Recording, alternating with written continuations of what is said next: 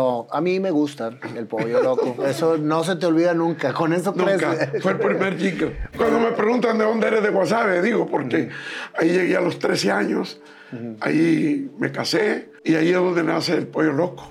Yo abandoné la secundaria, eh, hice primero de secundaria y en segundo año me salí para poder ayudar a mi papá porque él, él empezó a ir mal ya que nos venimos a la costa. A ver, tenías una zapatería, te ibas a Estados Unidos y luego hacías carnitas. Sí, Este, pero ver, cerraba uno y empezaba otro. Mira, Panchito me dijo, ya te dije que yo vendo 100 pollos diarios, no más. Entonces, haz de cuenta que oí una campanada. pan. Pancho, los pollos que no quiere vender Rafael, lo vas a vender tú. A ver, y en un principio, ¿se llamaba el pollo loco? Desde, Desde el primer día. ¿Por qué el pollo loco? Fíjate que él también tiene su historia.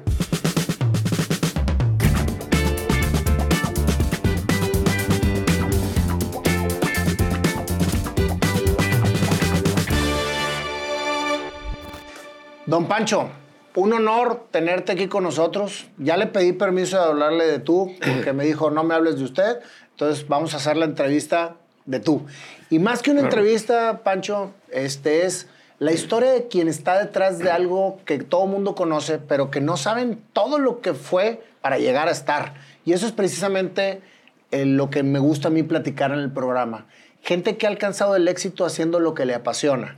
Y que la gente que nos hace el favor de vernos tenga precisamente una conexión con tu historia. Claro que sí, Nayo. Muchas gracias por tu invitación. Encantado.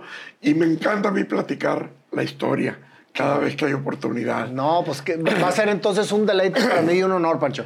Quiero que sepas que desde que yo abrí el programa, yo saqué una lista de personalidades que quería tener en el programa, que fueran personas que hayan, que hayan alcanzado el éxito haciendo lo que les apasiona.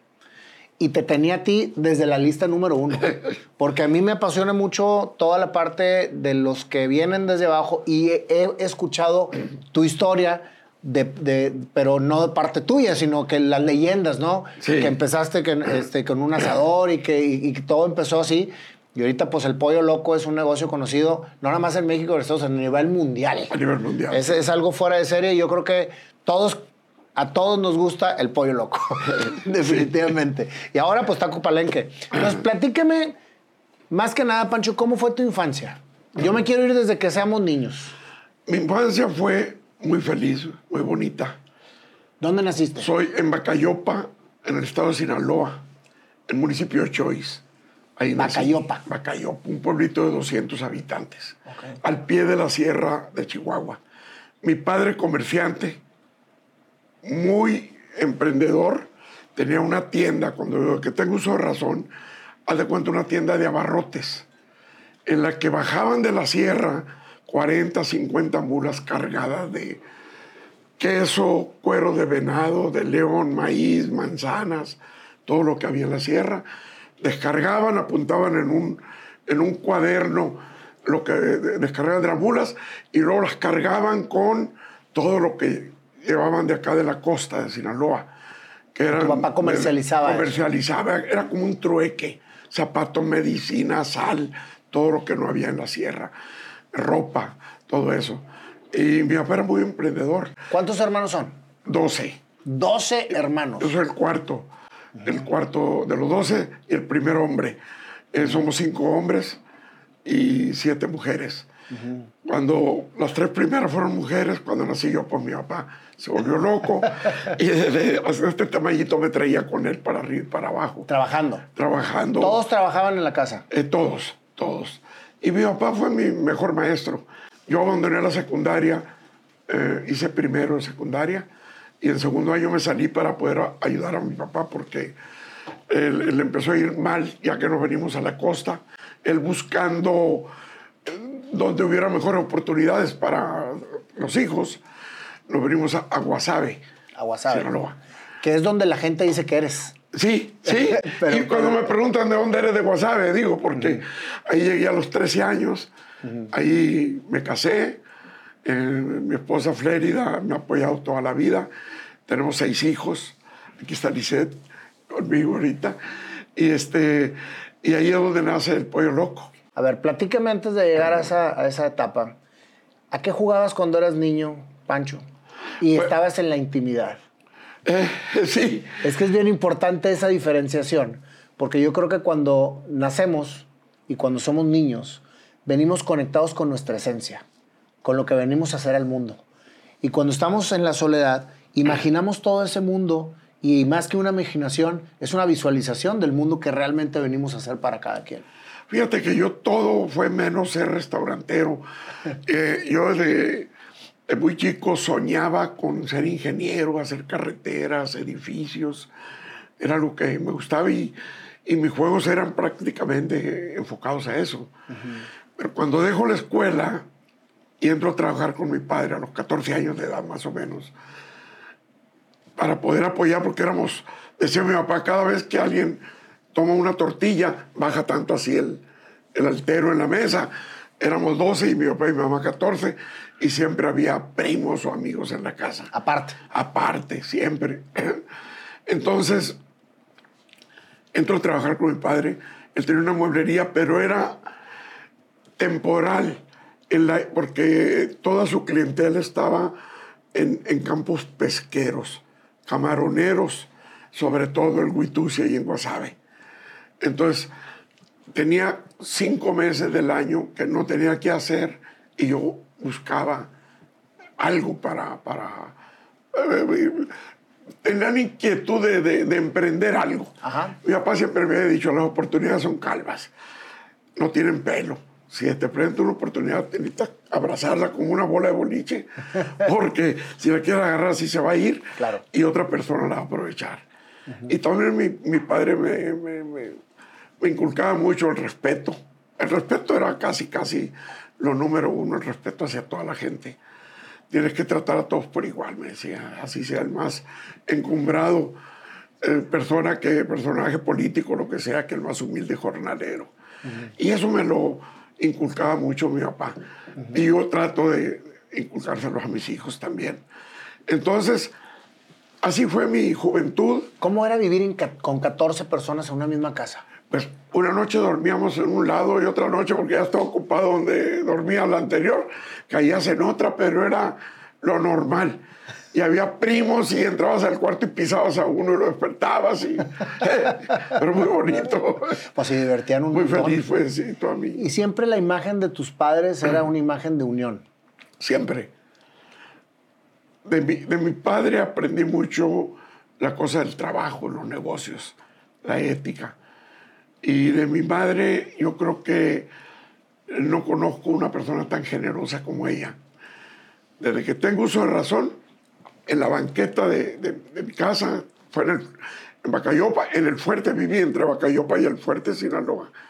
Toda la, la niñez. En la mera sierra, ahí en Ah, sí. Tarahumara.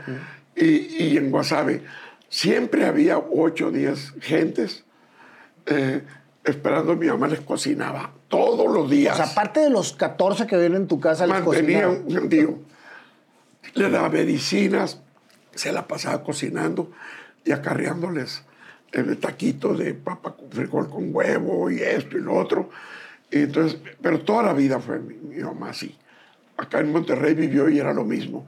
En la cochera de la casa, este, siempre había seis, siete personas ahí que iban a una conchita y les hacía comida. Toda la vida lo hizo mi madre. Fíjate qué, qué importante es, Pancho, lo que, lo que, con lo que creces y te vas quedando. Porque tú ahorita mencionaste algo bien importante antes de preguntártelo de tu mamá. Dijiste, yo siempre he, he tratado de respetar y de, y de buscar la igualdad en todas las personas, sean las que sean. Sí. ¿sí? Y es precisamente el ejemplo que te dio tu padre y tu madre, es la combinación entre los dos. Yo creo que sí. Sí. Sí. Entonces sí, yo siempre le digo que sí, cuando voy a la iglesia, no voy a pedir, voy a darle gracias a Dios por todo lo que me ha dado. Realmente he sido muy, muy favorecido, muy, Muy bendecido. bendecido, sí. sí, Entonces sí. tú tenías 14 años cuando llegas a Guasave con tu papá y te, y te le pegaste de la mano para trabajar y Así comercializar. Y andabas buscando oportunidades mientras oportunidades. El resto de mi familia, mis hermanos, sí tuvieron la oportunidad de, de- de estudiar, se fueron unos a México, a Guadalajara. tú no estudiaste. Yo no. Te Y- quedaste en que la Y, primaria. su- y sufrí mucho. Eh, Primero secundaria terminé. Y recuerdo que me hacían burla los compañeros porque pasé de panzazo con seis y medio. Pero eh, tuve muy buen maestro, a mi padre y a mi madre, muy buenos maestros los dos. Es que en definitiva es la mejor escuela. Haciendo, estoy yo en Guasave buscándole, batallándole, porque terminaba la temporada eh, de, de- septiembre a marzo, que era el tiempo de la pesca, y, y yo le buscaba con, puse un, un taller de laminado, puse, y también por la cosa del restaurante, puse una carreta de carnitas afuera de unos billares. Una carreta Una carreta con carnitas, cuerito, maciza y, y ¿Qué- eso. ¿Y qué, qué- qué- qué fue lo que te inspiró para poner un carretón de Porque carnitas? me gustaban mucho las carnitas y dije, yo lo voy a hacer mejor. Y contraté a un muchacho que me ayudara y que él era el que hacía. Yo, yo cobraba y ahí fui aprendiendo. Nomás que tenía muchos amigos y, y llegaban cuatro tacos y apúntame los panchos. Y yo le apuntaba y le apuntaba y le apuntaba hasta que ya no hubo con que comprar otro marranito. Y ya no- no te pagaban, no te pagaban, me los y así, y así andamos buscándole. Y fíjate, en 1974, en Sinaloa, sobre todo en esa región de Guasave y Guamúchil, se pusieron de moda los pollos asados a la parrilla, así abierto de mariposa. Y en Guasave se abrió un restaurante como con unas ocho mesas de pollos asados. Pollo Boulevard. Pollo Boulevard. Sí, todavía existe. ¿Ah, sí? Por eso cuando yo- me dicen, oye, Pollo Loco fue el primero, no. Dije, yo me acuerdo Pollo Boulevard y, y- y- y otro, Pablo Pollos en Guamuchil. fue antes. Pero nunca pensé yo, yo en ese tiempo ya tenía una zapatería pequeñita que mi esposa la manejaba. ¿Ya te habías casado? Pues ¿cuántos años Ya, tenías? ya tenía tres hijos. Tres hijos varones, los tres primeros. Fue Al ¿A qué revés de los. ¿Cómo conoces a tu esposa? voy llegando. Uno de los, a veces me iba a Estados Unidos a la aventura en las temporadas que no trabajaba con mi padre. Y llegando de, de allá de, de Los Ángeles, eh, voy a busco a mi hermana Laura y me dicen, está en el Bajalí, una refresquería en Guasave. El Bajalí. Bajalí. Y llego y está mi hermana Laura, una amiga de ella y una muchachita de 16 años que la vi y ya de cuenta amor a primera vista. La vi, me, me- me- yo nunca había tenido novia. eh, Fue tu primer amor y el único. Y, y el único. Y, y estaba bien jovencita. Y otro día, no sé con qué pretexto, fui a su casa, que estaba a dos cuadras de, de la mía. Y, y su abuelita, vivía con la abuelita, porque sus papás vivían en el- un rancho, agricultor. Y ella estaba ahí, había terminado ya comercio y estaba trabajando en un banco a los 16 A los- es que antes se trabajaba bien chiquitos. Ahora, ahora te multan y te dicen Sí, que te explotación multan, de te menores. meten a la cárcel. Eh, entonces fui con no sé qué pretexto y la abuelita dijo, no, este Pancho ya te echó el ojo. ¿Y qué edad prohibí- tenías tú? le pro- 22 ya, pues ya, Ah, pues ya estaba bien. 16. Tenía toda la razón, doña Alicia. Pero gracias a, a eso, eh, porque no, ella no me pelaba, pero tanto se lo prohibieron que se empezó a encaprichar. Y así fue como nos casamos, año y medio, dos años después. O sea, ella tenía, menos de 18. Ella tenía 18 y yo Recién 24 cuando, cuando nos casamos. Ok. Nosotros tuvimos tres hijos varones y, y lo que te comentaba, buscándole, yo vendía carros de la agencia Chevrolet. A ver, tenías una zapatería, te ibas a Estados Unidos y luego hacías carnitas. Sí, Este, pero ver, cerraba uno y empezaba otro. Entonces, teniendo la zapatería, que me la dieron sin nada, pero nos iba muy mal. Muy mal. Y estaba muy bien ubicada, era bien chiquita. ahí en Guasave. en Guasave, pero bien ubicada. Entonces se pone de moda los pollos eh, Boulevard. Y un día llego yo y está Rafael, que era el dueño. Le digo, Rafa, dos pollos, como a las 8 de la noche. Y me dijo, ya me terminaron. Oye, le dije, ahí tienes seis o siete, dame dos. No me dijo, ya lo están esperando ahí. Echo otros dos a la parrilla y me espero el tiempo que sea. No me dijo, yo vendo 100 pollos nomás en mi meta. Y Ah, bueno, me fui, compré unos tacos y salí del apuro porque tenía unas visitas. Eh, Pero como a los 15 días ya era en diciembre, llegan familiares de mi esposa, de Culiacán, y, y- era más temprano, y dije, voy por cuatro pollos, para andar de moda. Y cuando llegué eran como las seis y media, siete, ya estaban apagando la- el carbón. Y le dije, oye, Rafa, ven, llegaban carros, pipi, pi, ya no hay, le decía.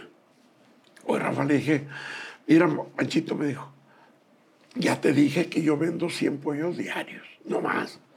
Entonces, haz de cuenta que oí una campanada. pan. Pancho, los pollos que no quiere vender Rafael, lo vas a vender tú. Fui otra vez por tacos. Me fui a la casa y le dije a Flérida, viejita le dije, así le digo, Frérida se llama. Flérida. Frérida, Fle- Frérida. Flérida, como Florida, pero fle, Flérida. Flérida. Le dije, viejita, mañana no abran la zapatería, vamos a vender todo el calzado y vamos a poner pollos asados ahí. ¿Cómo sí? Ok. Ahí en el local del, del En el localito, sí. Y dicho y hecho, ya no abrimos. Busqué unas personas zapateros, les vendí todo lo que teníamos en 30 mil pesos. Le di 15 a ella, esto guárdalo, le dije, porque no sabemos cómo nos vaya con los pollos y tenemos muchas deudas de los zapatos en León, Guanajuato. Y por esos 15 mil mandé a hacer una parrilla. Eh, busqué una persona que supiera asar carne, porque pues, pollo pues, no había más que un negocio don Chicho, y ya él me empezó a... Entonces don Chicho me dice, mira Pancho, el pollo asado es muy bueno con sal y pimienta, como lo hace Rafi, como lo hacen en Guamuchil. Pero la, la primera pieza es muy sabrosa, pero ya la segunda ya no es tanto, y la tercera te da un, un olor a pluma mojada, me dijo, desagradable. Hay que hacer un menjurje, me dijo, para para quitarle eso y darle un mejor sabor. Me acordé que mi mamá preparaba una pierna de puerco y la marinaba con piña, naranja y varias cosas. Entonces le pedí a mi mamá la fórmula, la hicimos y no le pegamos al pollo, pero le empezamos a quitar y poner y ajustarla y es el marinado que tenemos, ahora se llama Que es la, marinado. es la receta secreta. Pero en el tiempo le decíamos menjurje. Por eso cuando llegamos a Los Ángeles decíamos, el pollo loco ya llegó a Los Ángeles. Con su fórmula exclusiva. Y recuerde, si el coronel supiera la receta del pollo loco, ya fuera general. y impactó mucho eso cuando llegamos allá. Y entonces abrieron a la aventura y el menjurje le fueron ahí dando el, dando el, el toque hasta que llegó a ser la fórmula. Antes del primer pollo que vendimos, ya fue con el que tenemos Ah, actualmente. ya fue, ya fue la fórmula Le, fórmula. le buscamos tres, cuatro días mientras abríamos y, y ahí quedó. Y no lo hemos movido nunca, ¿Y fue exitoso el negocio? desde el primer día. Desde el primer día. Yo siempre le pedí a Dios que me diera la oportunidad de tener un negocio para poder pues, mandar a mis hijos, darles estudio, lo que yo no había tenido, mandarlos a estudiar a Monterrey, a México, a algún lugar, universidades. Pero nunca me imaginé la magnitud. Es que fíjate, a aquí es donde yo, donde yo empiezo a conectar la historia. Tú soñabas con ser ingeniero y construir carreteras. Sí, ¿sí? Nunca, nunca restaurantero. No. Pero le pedías a Dios que te diera la oportunidad de tener un negocio para darle, darle estudios a tus hijos. Sí. Porque tú no pudiste estudiar, sí, ¿verdad? Sí, así entonces, es. empieza a embonar la historia y entonces no fuiste el constructor de, de caminos y puentes, pero fuiste el constructor de grandes paladares. Sí. nunca me imaginé. Pero sí. ¿Por qué? Porque todo el mundo quiere al pollo loco para seguir chambeando. Sí, yo digo que el pollo loco, no sé, como que tiene un ángel. La gente lo, lo quiere, me da mucho gusto eso. A ver, y en un principio, ¿se llamaba el pollo loco? Desde, Desde el primer día. ¿Por qué el pollo loco? Fíjate que él también tiene su historia. Un día antes de abrir, yo le iba a poner el rico pollo o el pollo gordo, eran los dos nombres que yo tenía. Y ya tenía hasta un eslogan, por si lo anunciaba en la radio, qué pollo tan rico, en rico pollo y todo, ¿no? Entonces le hablé al Bobby, el pintor, Roberto Arche, pintor, un señor bajito, eh, llegó rotulista y llegó con un lápiz aquí en la oreja, con un pedazo de cartón, y me dijo, ¿cómo se llama la pollería?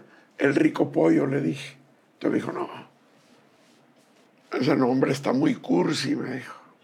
No me gusta. El rotulista. El rotulista. No le hace Bobby, ponlo. No, me dijo, yo así no le pongo.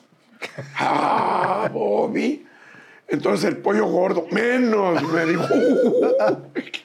¿Cómo que? Sí, porque si un cliente viene y el pollo no está gordo, te vas a meter en problemas. me. Vamos buscando un nombre mejor. ¿Por qué no mandas traer una caguama? Me dijo, ahí enfrente había un expendio para buscar un buen nombre. ¿Mandé? Pues vamos. En una cubetita. Oye, fue la caguama mejor invertida de tu vida. De mi vida. Nos servimos el primer vasito y nos estamos tomando la cerveza cuando pasa un, un tío político de mi esposa, Luis Añudo. Y me dice, ¿qué pasó, Pancho? ¿Que vas a poner pollerí, pollos asados? ¿Cómo se va a llamar? Pollos Pancho. No, le dije, y le platiqué el dilema que tenía con el Bobby. Entonces me dice él, pues mira, si en Culiacán hay un restaurante de carnes que se llama el, Caballo Loco, y es muy exitoso, si tú vas a vender pollo, ¿por qué no le pones el Pollo Loco? Ese nombre está muy bueno, dijo el Bobby. Se levantó, se subió con un bote de pintura por una escalerita, y le decía, Bobby, espérame tantito, déjame pensarla bien, no. No hay nada que pensar. Ese nombre sí va a pegar. Oye, ¿tienes foto de ese local con el, con el rótulo del pollo Sí, sí loco? lo tengo. Pásenmela, por favor, para ponerla Sí. aquí, porque eso es histórico. Yo te la voy a, A pasar todas las fotos. esas. Órale, estaría excelente. Eh, Y así nace el Pollo Loco el lunes 6 de enero de 1975 a las 2 de la tarde. Y nació ese día porque 6 de enero, el Día de los Reyes Magos. el día de los Reyes Magos. Ese día llegué a la casa como a las... Andábamos ya arreglando, ya estaba listo. Y le dije a, a mi esposa, viejita, prepárame el menjurje para mañana, porque ya mañana vamos a abrir, en la mañana a las 8. Oye, ¿y tu esposa era la que preparaba el menjurje? Sí, Y tú lo ponías en los... O sea, y y tú- nosotros poníamos, en ese tiempo en una tina, esa de, de- como de aluminio, ahí, ahí era, empezamos, metíamos 10, 15 pollos y así los, los, los manejábamos en ese tiempo. Y luego los, les poníamos la, sa- la- todos los, el sazonador después del menjurje. Ah, el Entonces- menjurje y luego sazonador. Sí. Entonces le digo, viejita, prepárame menjurje para mañana, para abrir mañana. No me dijo, habré pasado mañana. Oye, ya estoy listo. Sí, pero mañana es martes, me dijo. ¿Y? No, es que dicen martes ni te cases ni te embarques, me dijo. Entonces dije yo, no, pues abro de una vez ahora. Pues ya estoy listo. Entonces, eso se ahorita. Y me fui, ¿sabe qué, don Chicho? De una vez, pa, pa, paz. Vamos a apurarnos y, y hablarle, a, a comprar refrescos, Coca-Cola y Pepsi-Cola. No tenemos exclusividad. Tenemos las dos marcas. Y, y de una vez abrimos hoy. Conseguí una caja de pollos porque no había proveedores como ahora, que va Choco, Pilgrim y una bola de... En ese tiempo no había. Había nada más un proveedor en esa región que era Mezquital del Oro, Sí, de. Hermosillo. Sí. Entonces venían en caja de 25 pollos, pero irregulares, unos pollos de este tamaño, otros así. Entonces teníamos que combinarlo, medio grande con medio chico para poder. Vendíamos pollo entero y medio pollo. Nada más. Nada más. Pollo entero, 10 tortillas y su salsa. La salsa roja, nada más. No existía la verde todavía. Era, la, Eh, era la todavía- roja. Todavía no. La roja, la misma de La ahorita. misma, idéntica. Era todo. Un, un pollo entero, medio pollo. Y valía 40 pesos el pollo entero y 20 el medio. El medio con cinco tortillas y, y su salsa y el otro con sus dos salsas. En una bolsita los empacábamos. Los 25 pollos se me empezaron a acabar. Porque primero empezaste con una caja de 25. ¿sí? Y fui a comprar más y ya no había, más que conseguí 18. Por eso tengo muy, muy grabado que vendimos 43 pollos el primer día. Y, y así fue como empezó Pollo Loco, pero fue subiendo muy rápido, rebasé los 100, muy rápido. Y el del Boulevard nunca te dijo nada. No, no, es muy buen amigo, Rafael. Él, él siguió, no Con sus sé, 100 pollos. actual. Y este, pero sí, sí, él, me imagino que, que ahora sí abre más tarde. Él falleció hace tiempo, pero este, era una muy buena persona, Rafael. Por eso te digo que son circunstancias. Si no he ido por pollos ese día, probablemente mi destino, mi futuro eh, fuera otro, ¿verdad? Entonces, ¿cómo se...? Pero se fíjate que sí y no. ¿Por qué? Porque tú pudiste haber salido de la pollería enojado porque no te surtieron el pollo. Pero Sí. salí muy contento. Pero se te prendió la campanita. Sí, porque dijiste, oye, los que no venden los voy a vender yo. Entonces, las circunstancias están siempre en la vida. Y son las oportunidades. La cuestión es estar con los ojos abiertos para poderlas obtener. Pero regularmente andamos en el en asonzados y no sabemos ni qué está sucediendo porque estamos pensando en lo que pasó y, en lo que va a pasar, pero no lo que, no lo que Sí. está pasando en el momento. En el momento. Y eso que te pasó a ti Vi la conexión. oportunidad. Claro. Y, dije, y yo pensé, yo abro. Y después de las 5, 6, 7, que, que, se- que él ya no venda pollos, la gente va a saber que aquí hay. Pero no, desde la mañana empezó a llegar la gente y todo. Era un, un área muy diferente a donde él estaba, estaba muy lejos. Y Guasave es muy chico, pero él estaba acá en un bulevar ya en la salida hacia la carretera internacional. Y yo estaba enfrente a las dos terminales que eran en el tiempo Transporte del Pacífico eh, y Tres Estrellas de Oro. ¿Y a qué horas abrías y a qué horas cerrabas? Fíjate que abríamos a las 8 de la mañana. Cuando abríamos ya había 3, 4, 5 gente esperando que abriéramos la A comer pollo en la mañana. En la mañana. Porque estábamos en un área donde había muchas clínicas. Eh, no me acuerdo cómo se llaman. Pero de las clínicas y mucha gente llegaba de las rancherías. Guasave tiene mucha población en los alrededores. Y llegaban los camiones, las tranvías, con gente que venía a hacerse análisis y venía en ayunas de sus ranchos. Y, y- y ya a esa hora ya se habían hecho, le habían sacado sangre o lo que Y sea. un chorro de hambre. Y a comer al pollo loco. Y no, y luego te haces el pollo en taquito y sabe delicioso con tu salsita y ya se me está antojando. bueno, empiezas a crecer y con, con, con tu señora Flérida al lado siempre. En la caja. Las En la mujeres son caja. muy inteligentes. Las mujeres son muy inteligentes, póngalas en la caja. Sí. y don Chicho asando y yo ayudándole. Y eran ustedes tres. Y, y- sí, nosotros tres, y luego un mesero, Pepe, que era el que andaba en las mesas. Y como a los seis días de que abrimos llegó un chamaco, de como 15 años, Nico, que hasta la fecha él es el dueño del pollo loco aquí de. ¿Cómo se llama? ¿Cómo se llama, mija? Sabinas. En Sabinas hay algo. Sí. Entonces él ahí tiene el pollo loco es de él y él maneja el de Guasave también. Va y viene, él no se ha querido El despegar. primero. Sí, Nico nos apoyó. Oye, ¿y ese localito donde abriste todavía existe? Ahí está. Acabo de comerme un pollito ahí Ah, sí. y lo tenemos como, una, como un museo, pero abierto al público. Y gracias a Dios, muy- ahí tenemos la historia de cómo se abrió una placa. Mucha gente pasa por ahí, se toma fotos. Pues es que es toda una institución. Eh, Sí, sí, sí, ahí está en Guasave. ¿Y a tus hijos a cuándo los metiste a chambear? Yo creo que desde que podían caminar ya los hacía trabajar a mi hija. Es que me lo llevaba yo chicos a, a hacer salsa, a cortar tomate, esto, lo otro. ¿Cuándo sale la salsa verde? La verde, no, la verde sale muchos años después. Ah, sí. Sí, fíjate que, fíjate que la salsa verde salió hace prácticamente unos, sí, bueno, muchos años después, porque el pollo loco ya tiene 47 años y la salsa verde debe de tener como de hace unos 30 años. Y no fue un. Como no, los no- 17 y no te reforzó el hit, porque a mí, yo, yo veo que la gente pide mucha salsa verde. Mucho. Y, y no se la restringen, que es lo mejor que hay. No, Porque no, luego, no. luego te, te- no se- ni no la restringas, porque No. es una, es una, es No, una gran no. bondad. Tenemos barras de salsa parque, que ahorita por la pandemia quitaron, pero ya, ya regresan.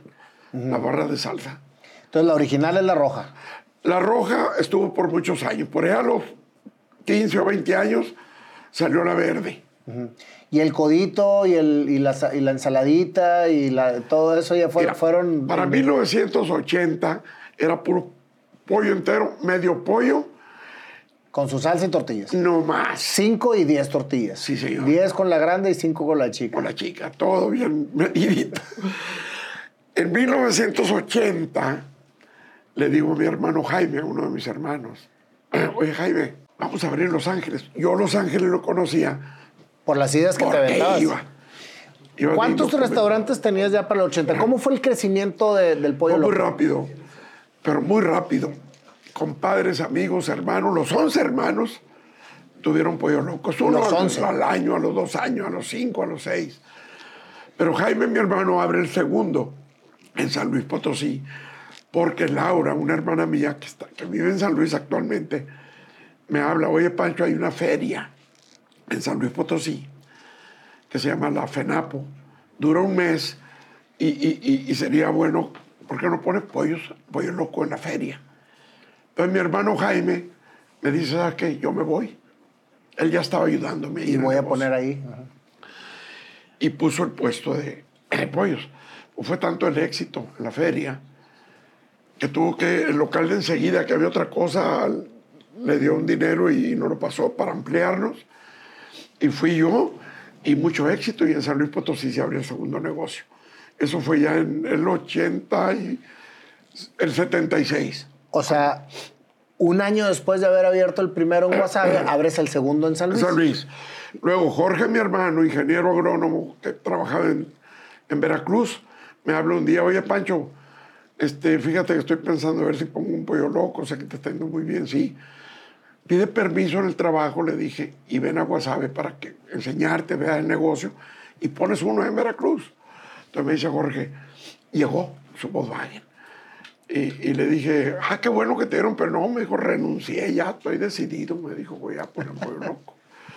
Se va en su Volkswagen y elige abrir en Morelia. Fue el tercer pollo loco. En Morelia. Y no les cobraba regalías ni nada. Ni un centavo. O sea, era nada y más- hasta la fecha mis hermanos todos. Lo compartí con toda mi familia, con todos mis hermanos. Qué bonito, ¿eh? Sí, eso era lo que quería yo este, compartir. No tenía ninguna necesidad con lo que yo tenía, era suficiente. Entonces, para 1980 había alrededor de 85 pollos locos. Compadres, amigos, tíos, Y todos. parientes. Quiero un pollo loco y lo abro. Eh, sí. Nada más la receta. Unos eh, blancos, otros verdes, otros de todos colores. No había un orden. En 1980 llegamos aquí a Monterrey. A ver primero un primo mío eh, por Garza Sada y Sendero Sur, creo. Sí. Y luego Jesús Enrique, mi hermano, abre en 1980. 80, el de Gonzalitos y Paseo de los Leones. Que el de Garzazá, yo creo que al día de hoy es de los que más venden, ¿no? Siempre está ahí fila. El de, sí. El de Garzazá, que está a la vuelta del TEC. Sí, sí, sí, sí. Ese, ese fue el primero que hicimos ya con un prototipo americano o el, el que está cerquita del TEC. El que está cerquita del TEC, digo yo. Fue el primer negocio en Monterrey con drive-thru y servicio libre. Ah, sí. Free refill, que le dicen los americanos. Sí. El primero.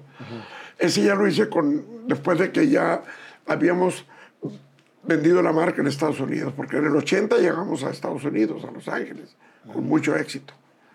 Todo el 81 fue Pero ya era, ya era como franquicia.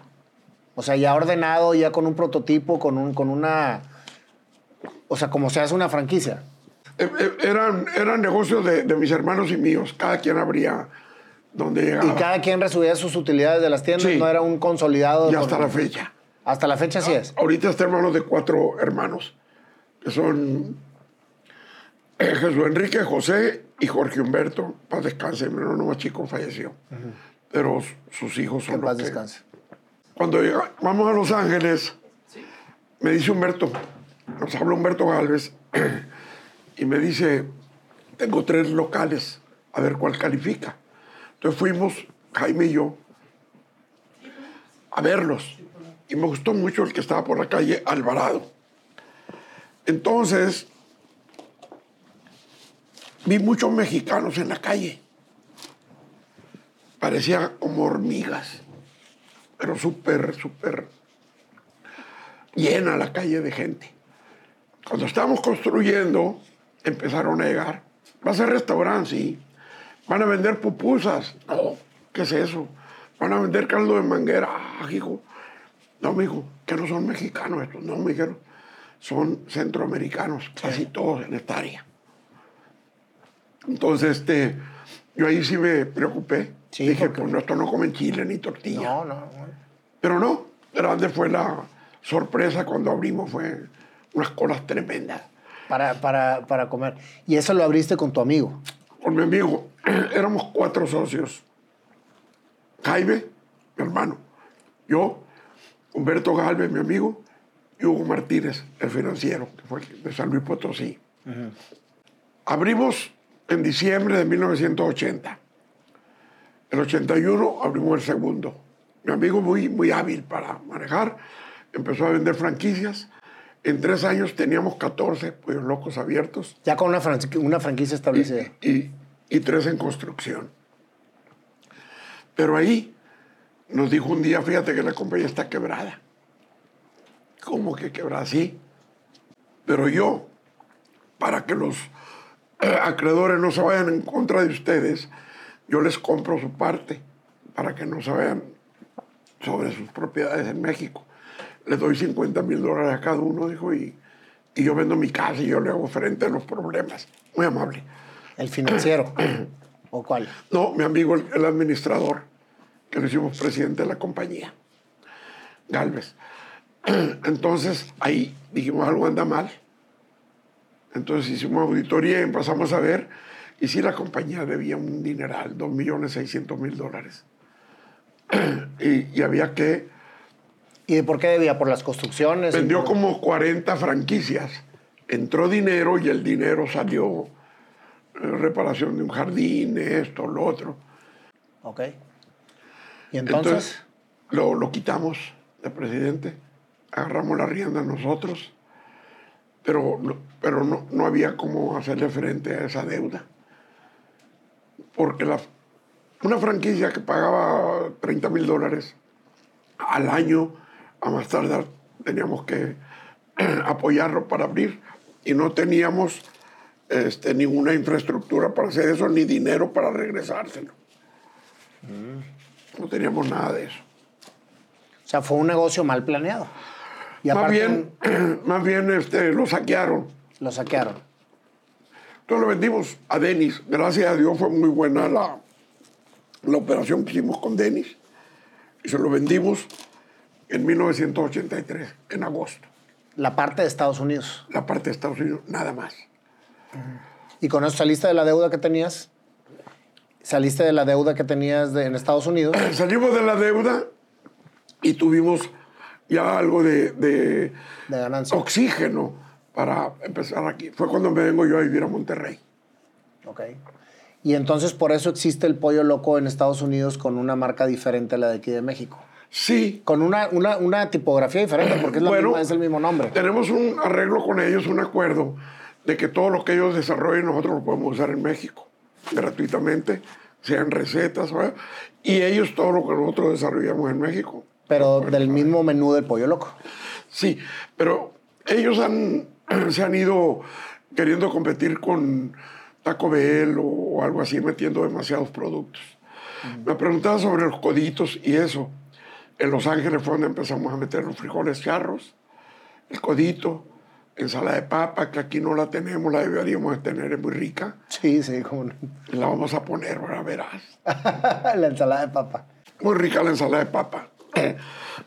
bueno, vendemos en Los Ángeles en 1983. Yo me vengo a vivir el 84 a Monterrey con toda mi familia. El 85 abrimos el Pueblo Colté, que es de, de, nosotros, la familia Ochoa Insunza. Somos cuatro familias los dueños del pollo loco en, el país. Y cada quien maneja sus, sus, su negocio y todo. Sí.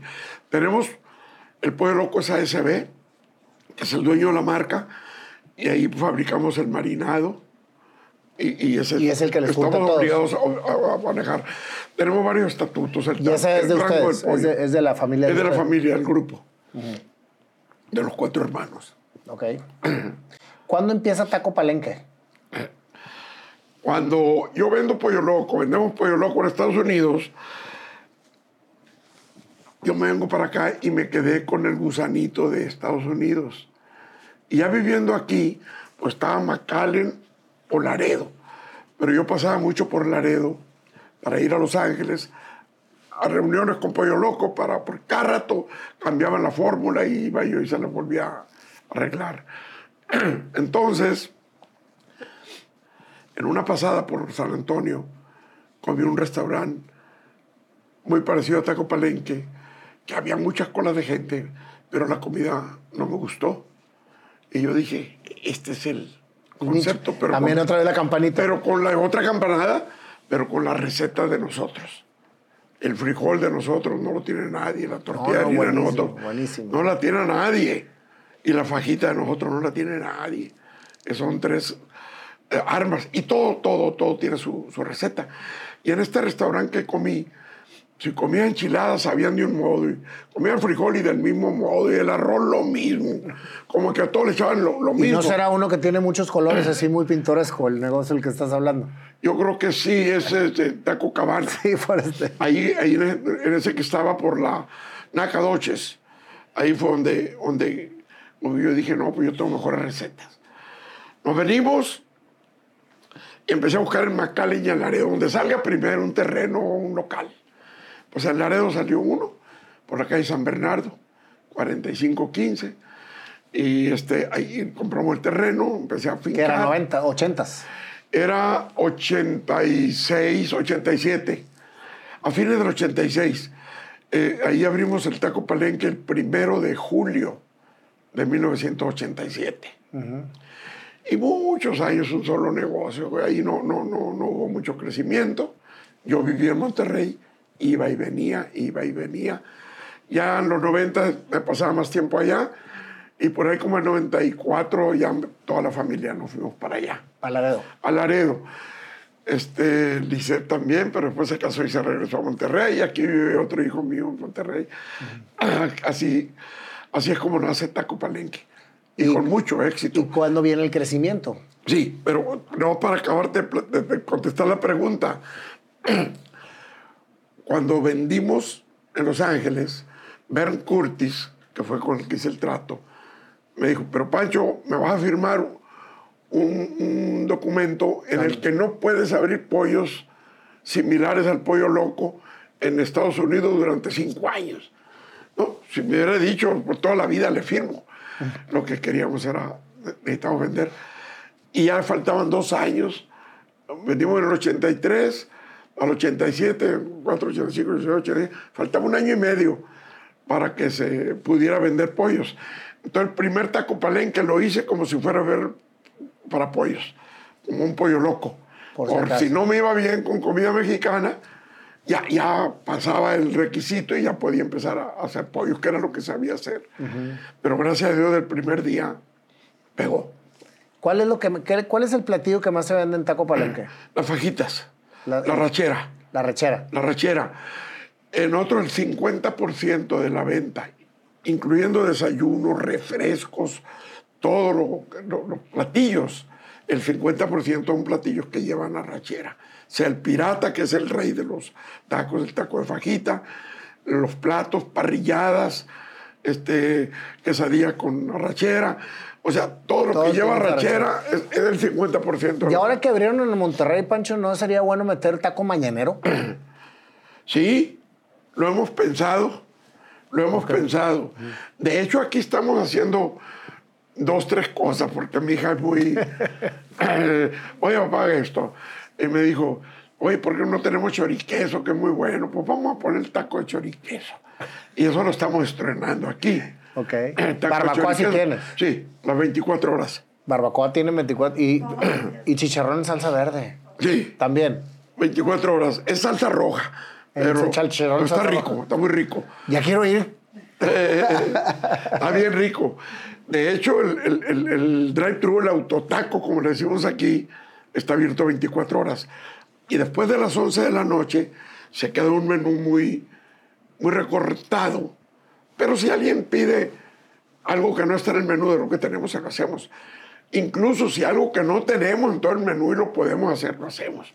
Como un día que un señor, oiga, quiero un no sé qué platillo, que es un plato con arroz, dos huevos estrellados arriba y no sé, lo hacemos. Una vez llegó un americano en Laredo y le dijo a la cajera, este, dos tacos de menudo. No, no tenemos. Ay, le dije, sí, sí tenemos. Le dije, ah, ¿cómo? Márcalos como fajita. Yo lo voy a hacer. Ah, lo marco fajita. En tortilla maíz, varía- en harina, dijo. Me metí, los hice. Se los di. Se me antojaron. Pero al ratito fui y lo vi. Y sí, ya estaba, le echó cilantro, cebolla. Sí sabía lo que... Pues era como morcón. sí. Y este, no, pues me comí uno y dije, voy a poner los tacos de menudo porque es como algo. Ahí tienes tacos de menudo. No, se me Ah. olvidó, nunca lo he hecho. Bueno, pues acá- Como ahorita me acordé, cualquier rato los ponemos. Bueno, entonces, abres Taco Palenque, Mo- México sigue creciendo. ¿Cuántos pollos locos hay ahorita? Ahorita tenemos 65 más o menos, pero estamos concentrados entre Nuevo León, aquí es donde realmente crecimos. Cuando hicimos el, cuando vendimos Estados Unidos, hicimos el convenio de desarrollar México con los americanos, eh, dejamos fuera de ese desarrollo social con ellos el territorio Ochoa le pusimos. Era Nuevo León, Coahuila y Tamaulipas. Y por eso nos crecimos aquí. Y durante muchos años eh, eh, esperamos y por eso no se desarrolló el resto del país. Después de que recuperamos la marca y se acabó ese, Ese convenio. eso, ya, ya, ya vamos a empezar a crecer el resto. O sea, la marca es 100% tuya ahora sí. 100%. Y ahora sí vas a manejar un esquema de franquicia. Sí. Aquí en aquí en. Bueno, ahorita eh, cada hermano de los cuatro, cada familia, de las cuatro familias que somos dueños, llegamos a un acuerdo de, de dividir el país en cuatro territorios. Incluso cuando se dividieron, yo hice el comentario, eh, a mí me gustaría mucho el territorio X, que es este. que- Entonces lo íbamos a sortear. Entonces, este, mis hermanos me dijeron, no, Pancho, que tú no entras al sorteo, tú escoges el que quieras y nosotros sorteamos los otros tres. Bueno, pues, entonces escogí el norte. Agarré las dos Baja Californias, eh, nosotros este, Chihuahua, Sinaloa, Nayarit, o sea, el área. Todo el área del, del norte. Y, y- así es como, y, y si cada familia quiere franquiciar o irnos despacito, hay algo que, que mis hijos me lo dicen, el sentido de pertenencia. Mis nietos lo están sintiendo ahorita, porque trabajan los fines de semana, van a picar cebolla, y- Lo mismo que hacías con tus hijos. igualito, y ahora mis hijos lo hacen con uno de ellos. Qué padre. Entonces, ellos empiezan a sentir el negocio de ellos y a, a tenerle cariño. Entonces, a lo mejor no vamos muy despacito, pero así con ese plan, o sí franquiciamos algunos territorios, algunas áreas para crecer más rápido. Porque también no hay que quedarse atrás, ¿no? Hay muchas competencias que nacieron después de, Sí, de pero, Pollo Loco. pero a mí me gusta el pollo loco. Eso no se te olvida nunca. Con eso Nunca. crees. Fue el primer jingle. Oye, y sigue vigente ese jingle, ¿no? Sí, sí, hay gente. Es que volvemos otra vez a las bases. O sea, ¿qué- ¿con qué crecimos los que consumimos el pollo loco? Con ese jingle. Sí. De, de a mí me gusta el pollo loco. Taco Palenque, el primero lo inauguran aquí en Monterrey, en la carretera nacional, y, lo, y está manejado por tu hija. ¿Palenque lo vas a hacer tú con tu, con tu familia? Sí, Ahí están el involucrados palenque, tus hermanos. a- Así como Pollo Loco, lo hice con mis hermanos, el, el- el palenque con mis hijos. Los seis hijos están metidos, los seis. Dice, mi hija abrió el de aquí el viernes. El viernes pasado lo acabas Sí. de abrir. Y el domingo, dos días después, mi hijo más chico, su hermanito, abrió en San Antonio, en la calle Evans, que no lo conozco, no lo he visto todavía, para ir a apoyar a mi hijo, porque allá pues tiene mucho apoyo, hay 35 tacos palenques para apoyarlo. Y, están Y todos son tuyos. Todos Sí. son de tu familia. Los tengo- no, tenemos franquicia, allá sí estamos. Ahí es una tengo es- franquicias a amigos muy cercanos, Pero y ahora sí con un sistema de con, franquicia. allá sí con un sistema. De regalías y de todo. todo, sí. De hecho, regresando un poquito, en los 90, como el 92, aquí en México, que había 90 o 100 pollos locos, dijimos, vamos a, a- a cobrar regalías muy baratas, un 1%, que no era nada, para- y exigir que todos tengan el logotipo y los mismos colores. Y ahí la mitad Se salieron. salieron. Por eso quedaron 60 y tantos. Sí, más bien quedaron menos, pero ya hemos eh, seguido creciendo. En ese tiempo teníamos aquí en Monterrey, eh, yo creo que 14 o 15 pues locos, ahorita tenemos 40 Aquí en Monterrey. en el área metropolitana. Sí, pues es donde más hay.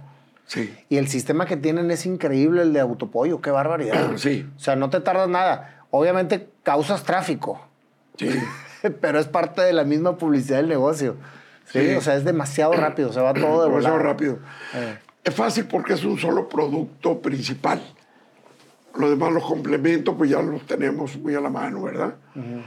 Y, y, y, así es como Taco Palenque, mi hijo mayor, abre Macallen, él y Carlos, eh, y siempre eh, los he metido a ellos, los he soltado.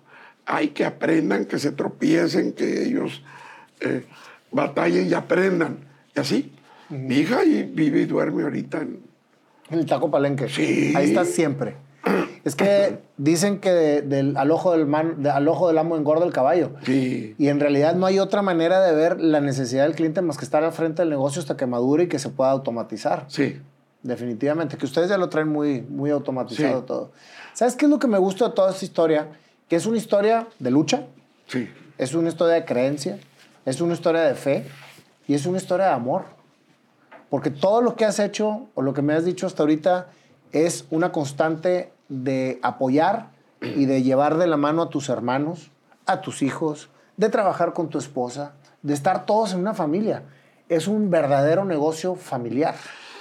Y, y dice, no, escuchando lo que dices, nos vemos más seguido toda la familia, porque estamos en el mismo negocio.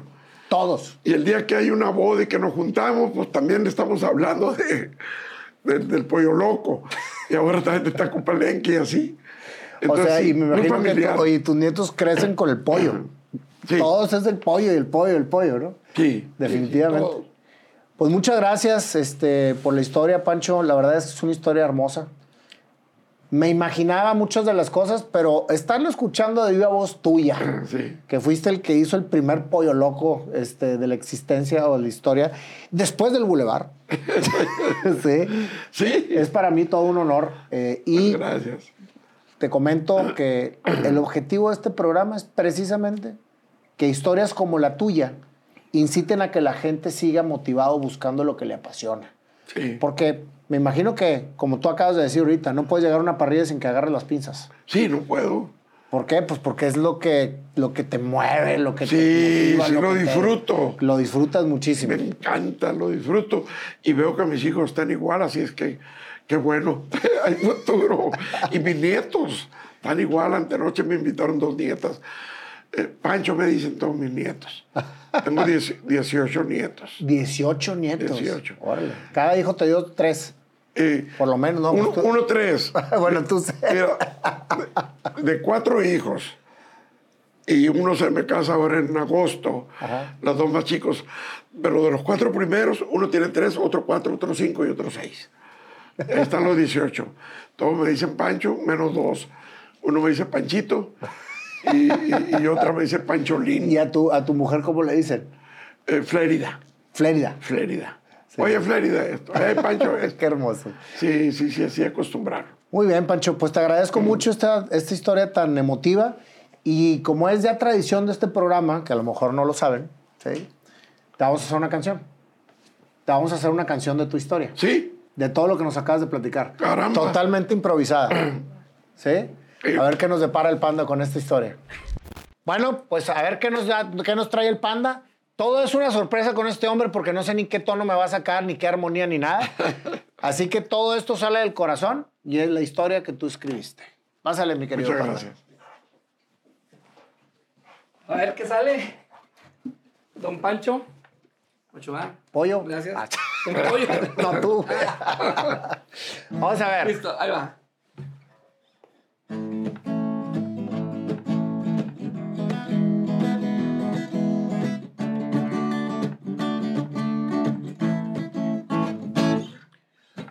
Un día nació por Sinaloa Pancho, rodeado de 10 hermanos, 9, no 10.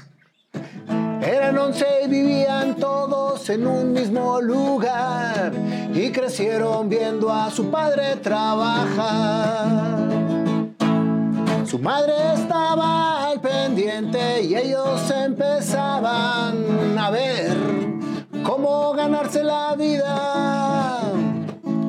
Pancho fue a la escuela, pero no la terminó porque con su padre trabajó. Se mueve en Guasave y y anda viendo qué hacer. Va y viene a Estados Unidos, zapaterías y todo lo que se le pone enfrente. Pancho vivió, Pancho aprendió pero seguía viendo cómo sacar adelante el trabajo, las ganas de vivir, soñando y haciendo lo que quería y Pancho fue abriéndose la vía. Él soñaba con ser constructor, ingeniero, carreteras, no sabía hacia dónde iba en la llega. La vida le fue poniendo diferentes cosas y de repente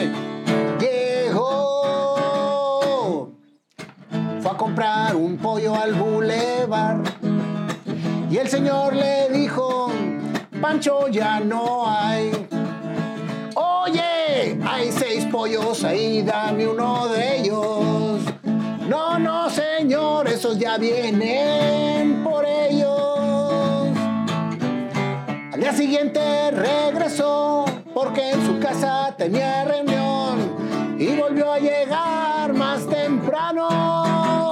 Oh, sorpresa, otra vez no hay. Pancho dijo, aquí hay algo que me hace clic y la campana sonó clink, clink, clink. Yo voy a vender los pollos que ahí no quieren vender. Le voy a decir a Flerida también que en vez de zapatería hagamos que esto suene ahora pollería. Dijo, vamos a ver cómo le voy a hacer. Le vendían las cajas de 25 pollos y dijo, vamos a ver. Hasta un menjurje Flérida y vamos a entender y sacar un sabor sin igual.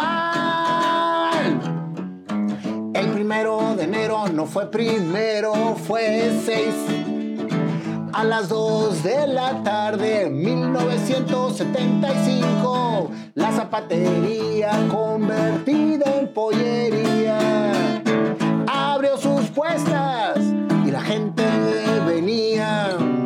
Se acabaron los 25 y 18 más.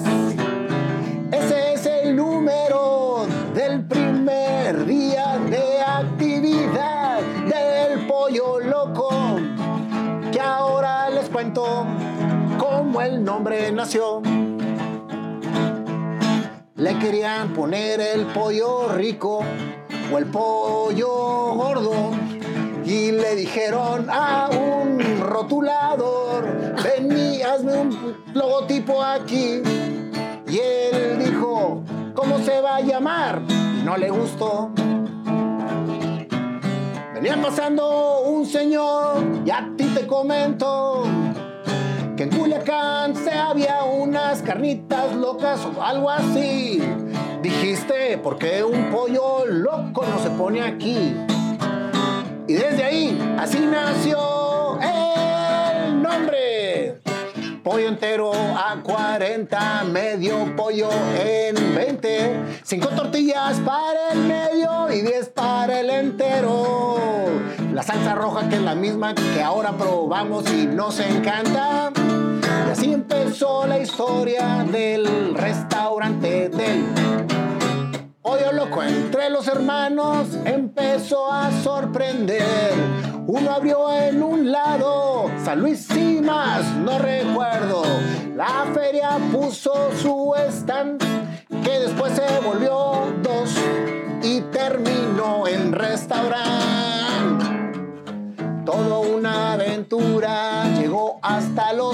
Ángeles. Una historia que mejor no quiero ni contar endeudados los dejó. Pero una gran oportunidad salió, México se expandió. Los hijos llegaron, la historia siguió. Taco Palenque ahora se abrió. Desde chiquitos empezaron a conocer las mieles del mercado cortando cebolla, haciendo salsa, oliendo pollo, cocinar, viendo a papá trabajar y a Flerida cobrar.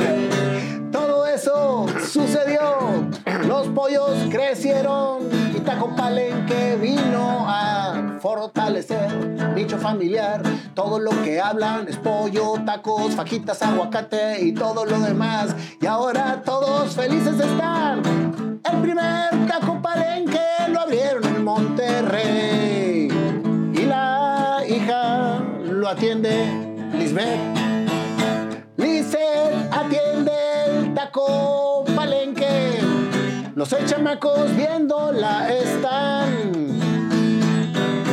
Cada uno de los hijos su pollo palenque o tacos tienen y todos siguen. La herencia familiar, trabajo, amor, dadivacidad. Todos los que quieren entrar reciben de Pancho una buena amistad. Pancho, gracias por esta gran historia, por contarnos lo que se hace con amor, con pasión. No fueron carreteras. Lo que te terminó Dios es dando una carretera para ayudar, para confrontar, para animar, para amar y para todos ayudar.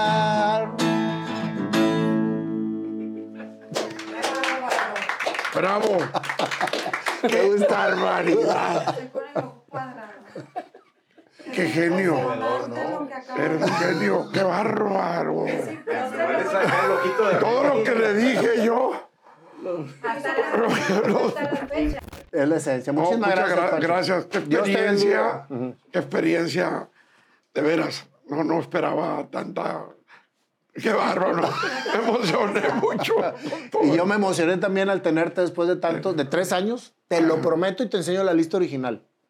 Dueño del pollo loco. Así le puse porque no me acordaba cómo, cómo era tu nombre en, en ese Sí. momento. Y ahora que Julio nos hace el favor de juntarnos, que Julio ya estuvo también en el programa, una gran historia de- Sí. del Sensei. Qué maravilla y qué bendición poder realmente llevar estas historias a la gente que son tan inspiradoras y tan hermosas. Gracias. Gracias, Yo quiero Pancho. hacer la prueba del, del, del, del corazón. A ver cómo está. Es que los Oh, aceleramos sí. con la canción, los Sí, se aceleramos. en serio, Muy se emocionado. la emoción. Les, to- les toco el corazón. Siempre les pido autorización. Y hace cuenta que sí.